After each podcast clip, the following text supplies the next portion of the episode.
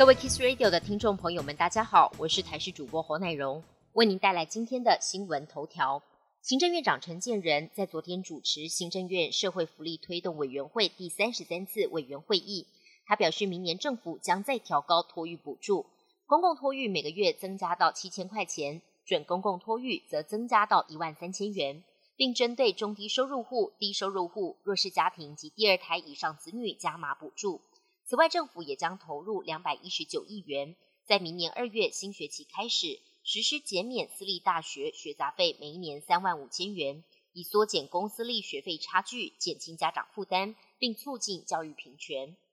明天开始到中秋连假第二天，台湾附近水汽增加，桃园以北、东半部地区及恒春半岛有局部短暂阵雨，北部、东部赏月得碰运气，中南部则有高几率能够顺利赏月。预估在十月一号周日，东北季风开始增强，下周一受到东北季风影响，迎风面北部、东半部地区及恒春半岛水汽会再度增加。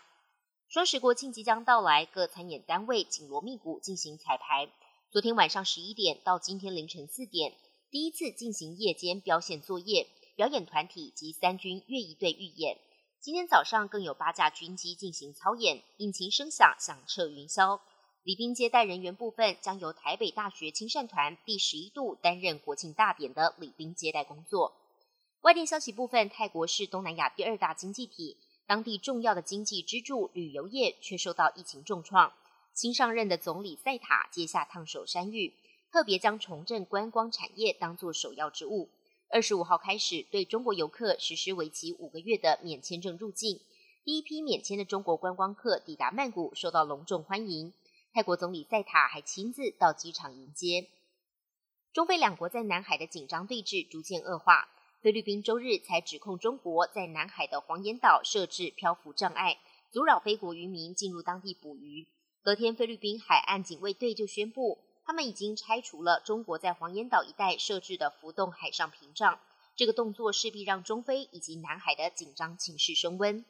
美元对日元周一触及十一个月来最高，美元对六种主要货币走势的美元指数也触及了近十个月最高。联准会鹰派的利率前景令美国公债殖利率攀升，提振对美元的需求。日本央行上周五维持超低利率，并承诺继续支持经济，直到通膨持续达到 百分之二 的目标，日元因此受到打击。本节新闻由台视新闻制作，感谢您的收听。更多内容请锁定台视各节新闻与台视新闻 YouTube 频道。